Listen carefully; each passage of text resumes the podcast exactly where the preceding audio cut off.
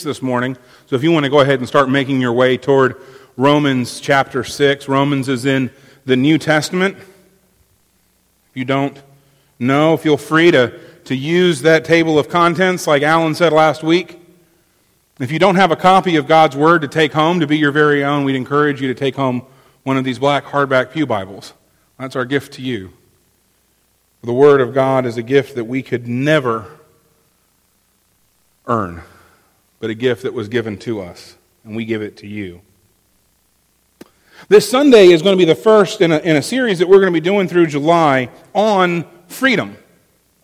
It seemed appropriate since the first Sunday of the month was the 4th of July, it seemed, seemed reasonable and proper for us to examine freedom. Now, freedom's a word that we use a lot, right? We hear it a lot. Man, freedom has been used to sell more pickup trucks, more beer, more vacations, more lifestyle choices than probably any other single word in the English language. This, this dream of freedom on the open road. So buy a Chevrolet. This, this idea to celebrate our freedom around the grill. So make sure you get yourself a pack of Budweiser. To unite as a country around freedom. Bruce Springsteen told us at the Super Bowl buy a Jeep. Who knew that Bruce was a Mopar guy? But here's the thing we have all these ideas of freedom. we we talk about political freedom, and we can talk about financial freedom, and, and, and we can talk about, about all of this freedom. And all too often, what that means is I can do what I want. How many of you remember on the, on the playground as a little child and you were playing a game and someone said, You can't do that, that's against the rules, and your response was, It's a free country, I can do what I want. Unfortunately, many of us never grow beyond that elementary school understanding of freedom. And we think that freedom means I can do whatever I want. See, it's not just our founding documents. This is the Declaration. Or our ads. Or our news media or our politicians who talk about freedom. Scripture talks about freedom. In fact, we're told that as believers, we have been given freedom that we have freedom in Christ. And so, so over the next four Sundays, we're not going to be looking at, at Jeep ads or Chevrolet ads or Miller Lite ads or, or, or whatever ad is on TV this weekend. But we're going to be looking at what freedom in Christ entails. We're going to be asking some questions. Does freedom in Christ absolve us from spiritual responsibilities? You know, Jesus says that his burden is light. So does that mean that the Christian life is going to be a free and easy one, free of, of burden and hardship? We're going to see that, that freedom in Christ shows us that true freedom moves us toward obedience and, in fact, debunks an unchristian, worldly understanding of freedom. We love to play the what would happen if game, particularly when we're on our way home from Lumberton. Because when you're on your way home from Lumberton, somewhere, I think around eh, maybe exit 20, over on the left hand side, if you're headed south, there's one of those bill, big, big billboards for the Powerball that updates with the total. Yesterday we came through, it was $101 million. I don't know if anybody won last night, so it may be lower, it may be more today. But we play the what would happen if game. What would happen if we won the lotto? Well, first of all, we'd have to, we'd have to gamble, which we don't do, and we'd have to buy a ticket, which we don't do. But it's a fun exercise, right? Because it's an exercise in freedom. What would happen if we had the financial freedom basically to have unlimited money? To spend money any way that we wanted to spend it. My version of what would happen if almost always involves a sailboat and a classic car. Interestingly, just so you know, it also involves me continuing to be your pastor and just not taking a salary. Because this is where I'm supposed to be, and I know that. And so, so what would happen if I won the lottery? Man, I would love it. I'd get us a new car.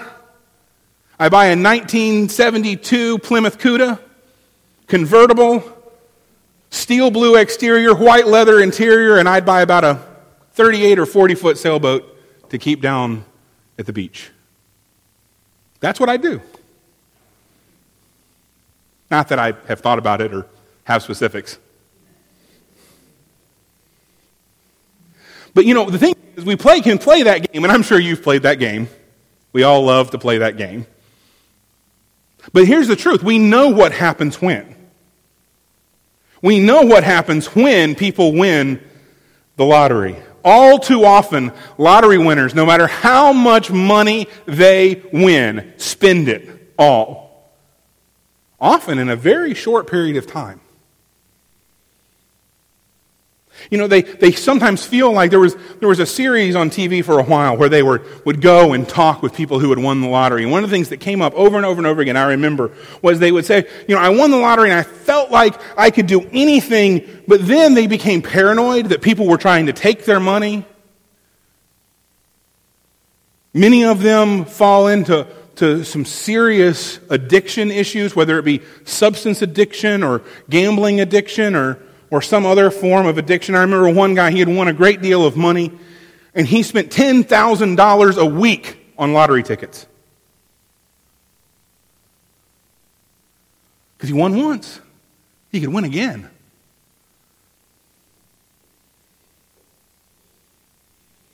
Steve Lewitt, who is the CEO of Wealth Financial Group in Chicago, said this about lottery winners.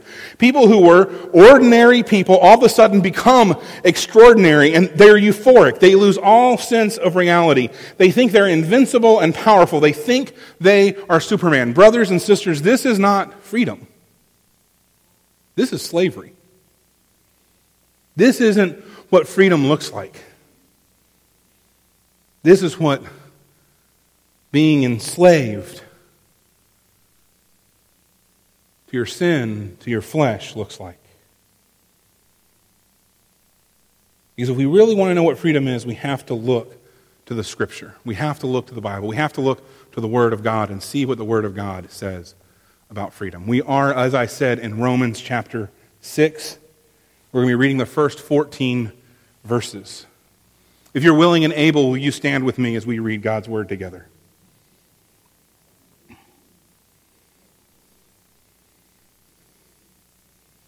Just to remind you, this is the Apostle Paul writing to the church in Rome. What should we say then? Should we continue in sin so that grace may multiply? Absolutely not. How can we who died to sin still live in it?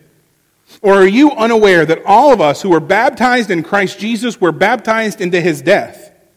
Therefore, we were buried with him by baptism into death in order that just as Christ was raised from the dead by the glory of the Father, so we too may walk in newness of life. For if we have been united with him in the likeness of his death, we will certainly also be in the likeness of his resurrection. For we know that our old self was crucified with him, so that the body ruled by sin might be rendered powerless, so that we may no longer be enslaved to sin since the person who has died is freed from sin. Now, if we died with Christ, we believe that we will also live with him because we know that Christ, having been raised from the dead, will not die again. Death no longer rules over him. For the death he died, he died to sin once for all time, but the life he lives, he lives to God. So you too consider yourselves dead to sin and alive to God in Christ Jesus. Therefore, do not let sin reign in your mortal body so that you obey its desires. and do not offer any parts of it to sin as weapons for unrighteousness. But as those who are alive from the dead, offer yourselves to God, and all the parts of yourselves to God as weapons for righteousness, because you are not under the law, but under grace. This is the Word of God. Read it, believe it, and live it. Let's pray. Dear Heavenly Father, we give you thanks for the freedom that we have through Christ Jesus. We give you thanks for your grace. We give you thanks for your Son's life, death, burial, resurrection, so that sin and death may die in us and we may be resurrected in new life. God, as we turn to your word, as we study it this morning, may the words of my mouth and the meditations of all of our hearts be acceptable and pleasing to you, our God and our King. Amen. You may be seated.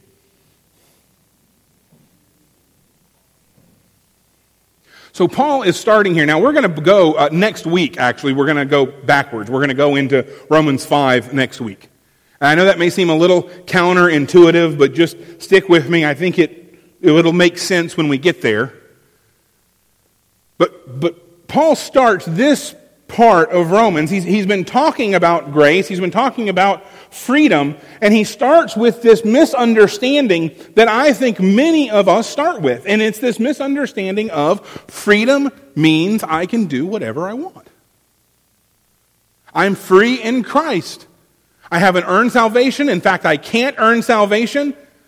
Grace is magnified by the, by the, by the magnitude of our sin, and so maybe I just keep on sinning so that God's grace can be made more manifest in the world. It's this, it's this same idea. Should we continue to sin so that grace can multiply? Or put it another way, does freedom in Christ mean that I get to do what I want? After all, God's mercy is extended to me not for anything that I have done, God's mercy is extended to you, not because of anything you have done, but is extended to us only as an act of His grace. And so if it doesn't matter what I do, if I can't earn my salvation, then let me do what I want and let the chips fall where they may. God's grace covers all. I mean, this is an idea that has popped up in the church over and over and over again. We see it with actually a, a fair degree of re- regularity. Little sects and groups and cults will pop up. Saying that in order to increase God's grace in the world, we must sin.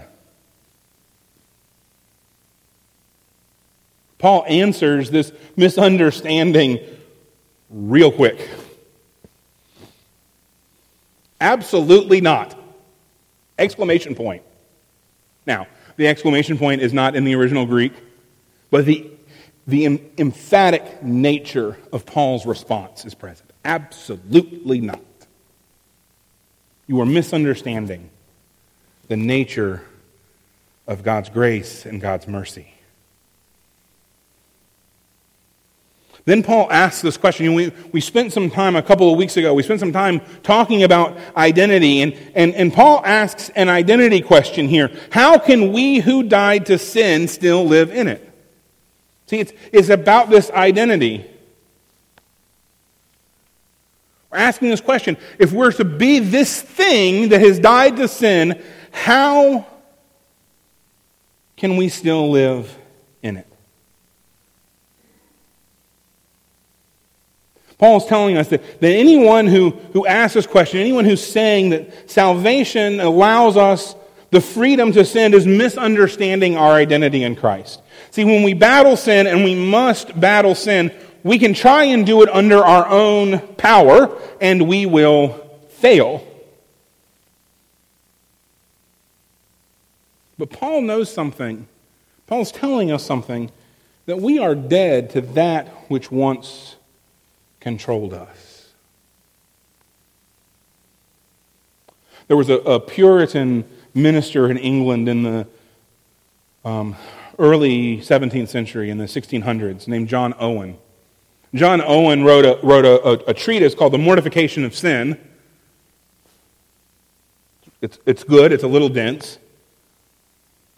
But out of that work comes this quote, maybe the quote that Owen is, is most well known for Be killing sin, or it will be killing you.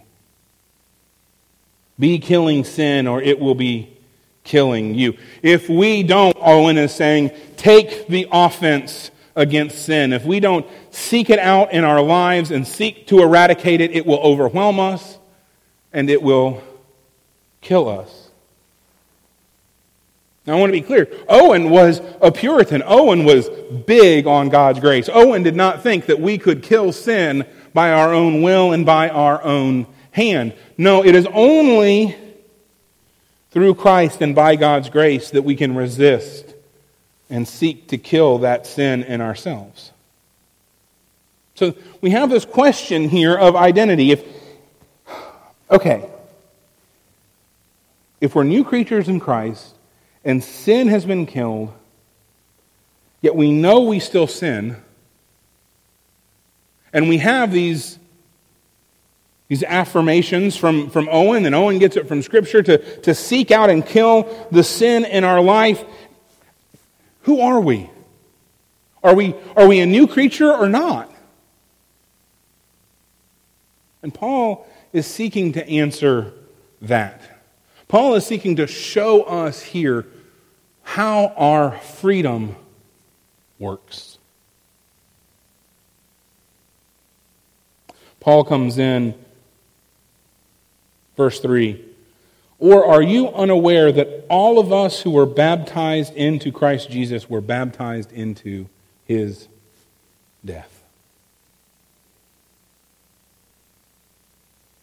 We are people who've been co baptized, co buried, and co resurrected with Jesus. This is, this is what happens at baptism. Paul is showing us. When we enter into that new life, we become co laborers with Christ in his kingdom. And just as Christ was baptized, we are baptized. And just as Christ died, we die. And just as Christ was resurrected into new life, we are resurrected into new life. This is, this is why that, that ordinance of baptism is so central to our understanding of the Christian life. It is absolutely possible to, to follow Jesus and to be a faithful believer and never to have been baptized, but that is not the norm, nor should it ever be. In September, we're going to have that Fill the Tank Sunday on, on the 12th, and we're going to talk more then about baptism. But, but Paul's, Paul's argument here, Paul's discussion as he's sending this message to the church in Rome, as they're wrestling with who they are in Christ and what it means to be a Christian. Paul is, is emphasizing the centrality of baptism.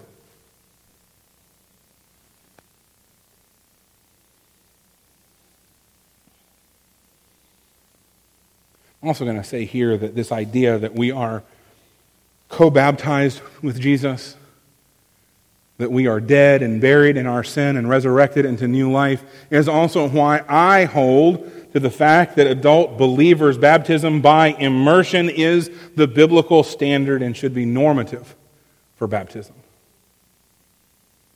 There are many who don't agree with me. There are many who don't agree with us as Baptists on that question. But this is where the root of the Baptist distinctive on baptism comes from. That we in baptism are buried, we go under the water, and we are raised out of the water into new life. It also doesn't hurt that the word baptism, baptizo in Greek, means to plunge or to dip. It doesn't mean to sprinkle.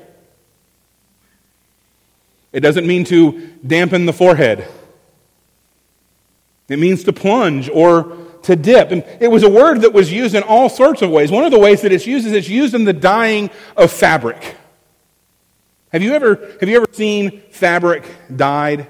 Maybe some of you have done it. Maybe you've, you've gotten some RIT dye and, and re-dyed something. Some of you are of an age where you probably tie-dyed some shirts at some point in your life. You don't have to admit to it. It's okay. When, when I work at, when we work at Colonial Williamsburg, there is a, a, a, an 18th century weaving shop there in Williamsburg. And it's fascinating. But one of the things the weavers also do is the weavers also demonstrate and show and research 18th century fabric dyeing. Now, in the 18th century, those would have been two different trades, but, but in Williamsburg in the 21st, it's the same one. And, and, and the way that the dyeing would work is they would take a, a big vat of water and they would heat it up and they would add whatever the, the dyeing agent is to it. And then they would take the fabric, or better yet, the fiber. Hey, I know he's really cute. I'm up here. Look, I've been staring at them all week. I get it. But you would take the fabric or the fiber and you would plunge it, dip it, baptize it into that solution. And then, as the, as the fabric or the fiber is, is underneath, plunged down in, it absorbs that dye. And so then, when it is brought out, it emerges as something different and changed. A piece of fabric might go in a natural linen color and come out a, a deep blue or a red. Or, if you want to get really fancy, you can, you can dip it in yellow and then dip it in blue and get green. But it's, it's dipped and it's changed. Likewise, when we are plunged into the grave of baptism, dead in our, in our sin, we are changed and we emerge, changed and resurrected into new life in Christ. And therefore, Paul tells us in verse 5, we are united with him. For we have been united with him in the likeness of his death we will certainly also be in the likeness of his resurrection. Paul's telling us that as Christians, we have resurrection power to overcome sin. But we have to keep asking that question, that question that we, he asked back in verse 2 How can we who have died to sin still live in it? If we have been plunged into the waters of baptism, if we have been plunged into the grave with Christ, if we have died to our sins in Christ and been resurrected in newness of life through him, why is it so hard to overcome sin? Why do we have to take that advice of Owen and be ever watchful to be killing the sin in our life? Lest it overcome and kill us.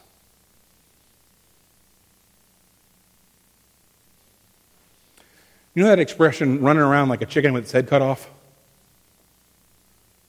Some of you may actually know what that means. Some of you may have actually seen it. I've seen it. One of the times when I was in Haiti, we got to see them making our lunch. And it started with a very alive chicken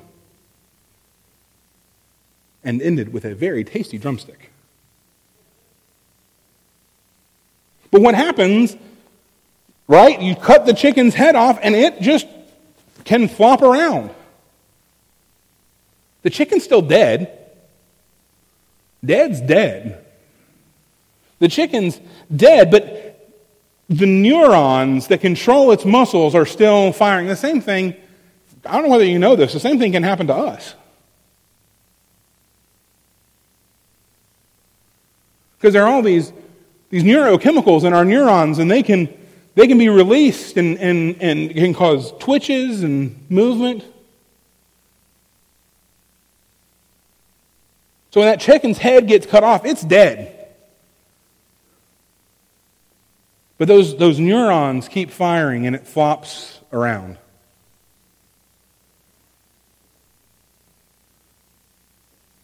It's the same way with our sin. See, our sin can be dead, but it can still be moving around like it's still in charge.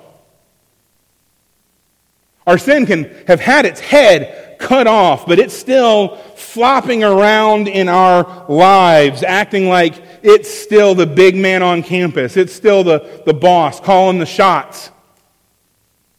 We can still sin. But dead is dead. See, there's a difference. Because previously we had to sin. Because we were slaves to sin. We had no choice. We, we can fool ourselves and we can think that we have an illusion of choice prior to our salvation, but we are enslaved to sin. There is no choice but for us to be creatures of sin. But now, through Christ. As sin dies, we are no longer enslaved to it. We are no longer commanded by it. We are no longer controlled by it. We are set free. Free. Verse 6 For we know that our old self was crucified with him so that the body ruled by sin might be rendered powerless so that we may no longer be enslaved to sin.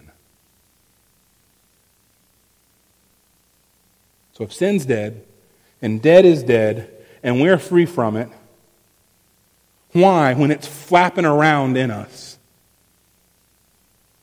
do we feel the need to continue to follow it?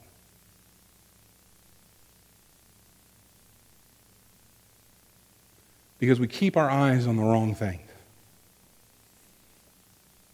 It's a lack of vision. We take our eyes off the cross. Right there in verse 10. For death he died. He died to sin once for all time. But the life he lives, he lives to God. Christ died. Christ died for once, for all time.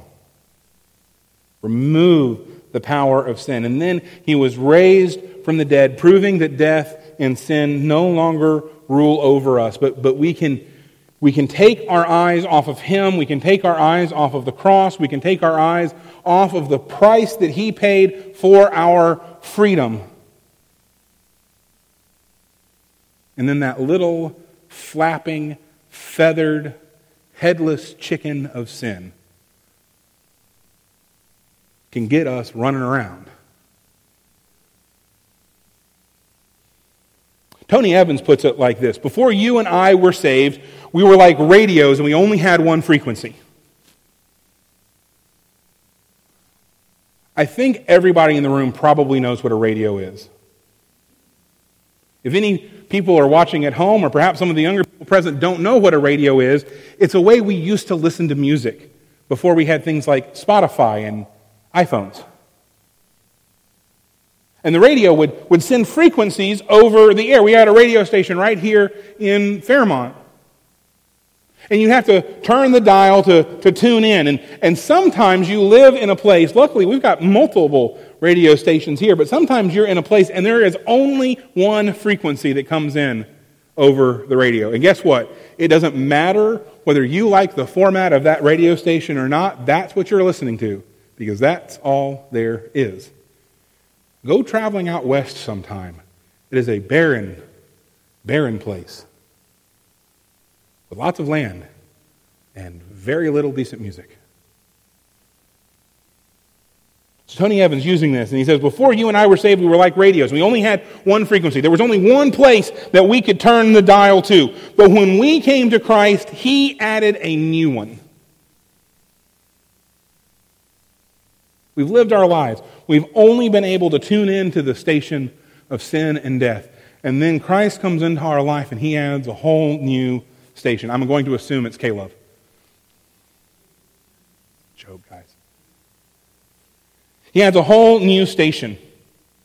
But see, now, now, before, right, we only had one choice. We only had the frequency of sin and death. We had no choice. That was the only station we could get. Now we've got a choice. We've got two. We've got that frequency. It doesn't go away.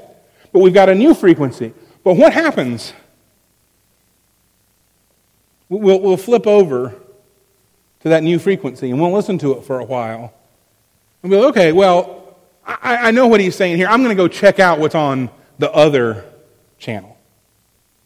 I'm going to go check out what's on the other frequency. See, we, we've got the choice. We can, we can be tuned in to the old frequency or we can be tuned in to the new one. And, and far too often, far too many of us as believers flip over to the old frequency. Just, just want to see what's going on over there. Just, just in case.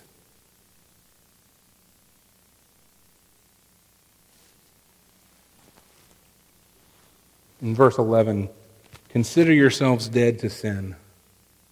Consider yourselves dead to sin. We have to buy into the new identity that was bought for us on the cross. You know, we love this expression, and it is so true. Freedom isn't free. Freedom isn't free. Several young men that I grew up with over the course of the last 20 years have paid the price for freedom. Freedom isn't free. Our freedom in Christ isn't free either. But it comes at a price that you or I can't pay. It comes at a price that only He can pay. So, so we have to buy into the new identity. We've got to turn our, our radio to that new frequency that was bought for us on the cross. When Jesus died in our place, he, he paid that price, our freedom price. He manumitted us from slavery. We don't have to pay that price again. We are free, but we do have a choice. We can continue to let sin reign over us we can continue to obey it, continue to allow it to master us, even though the price has been paid to free us from it, or we can, as Paul says, offer ourselves to God. We can be reigned over by sin, or we can freely offer ourselves to God.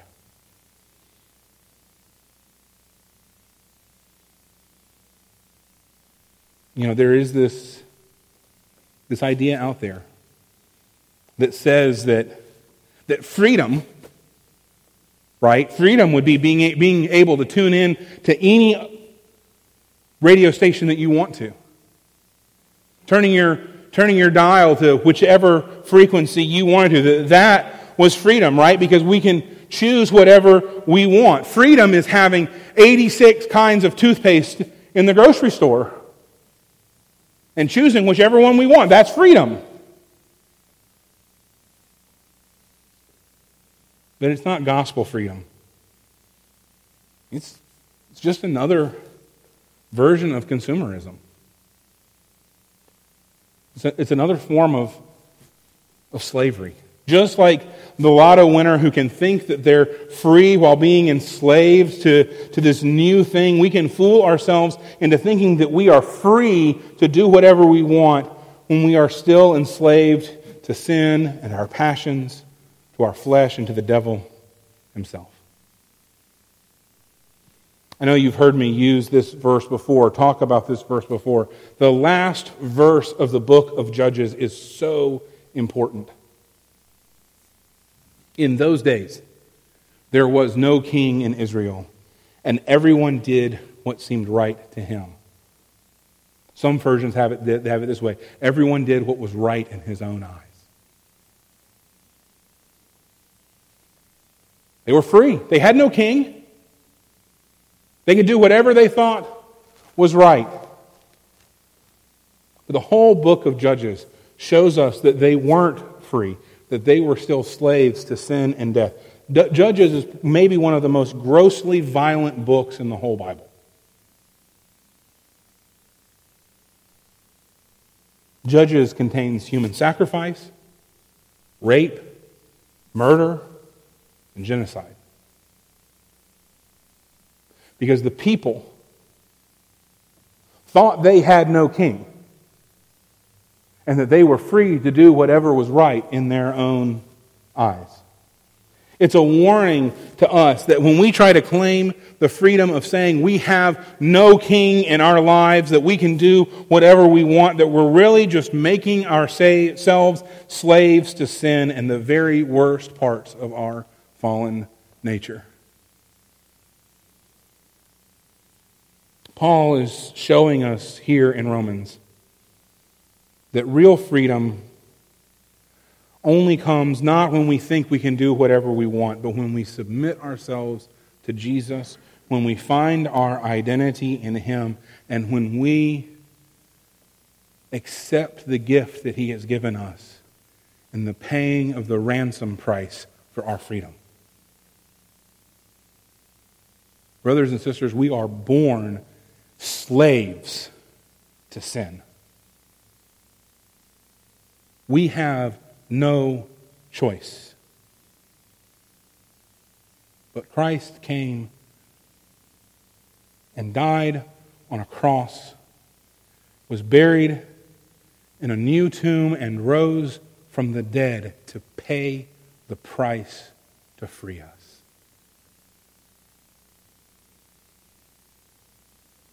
To pay our ransom price. It is only when we submit ourselves to Jesus, when we submit ourselves to His Lordship, to His kingship, that we can find real freedom.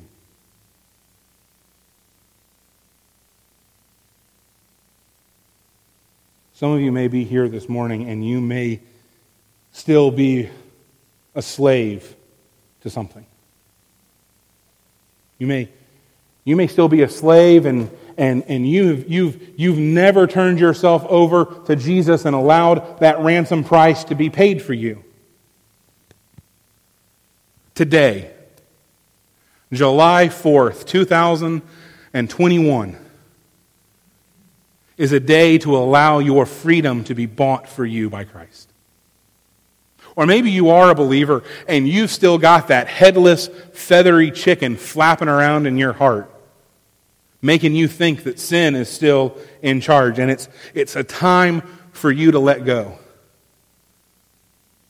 It's time for you to be killing sin before it kills you. Today, this day where we celebrate rightly freedom, let's celebrate the real freedom, the true freedom that we have in Christ. We're coming to this table. We're coming to this table as free men and women, as men and women whose ransom has been paid, who've been manumitted from sin and death. And just as baptism reminds us and shows us that we are buried in sin and death and risen in new life, the Lord's table reminds us of the price that was paid for our freedom. I hope that you've all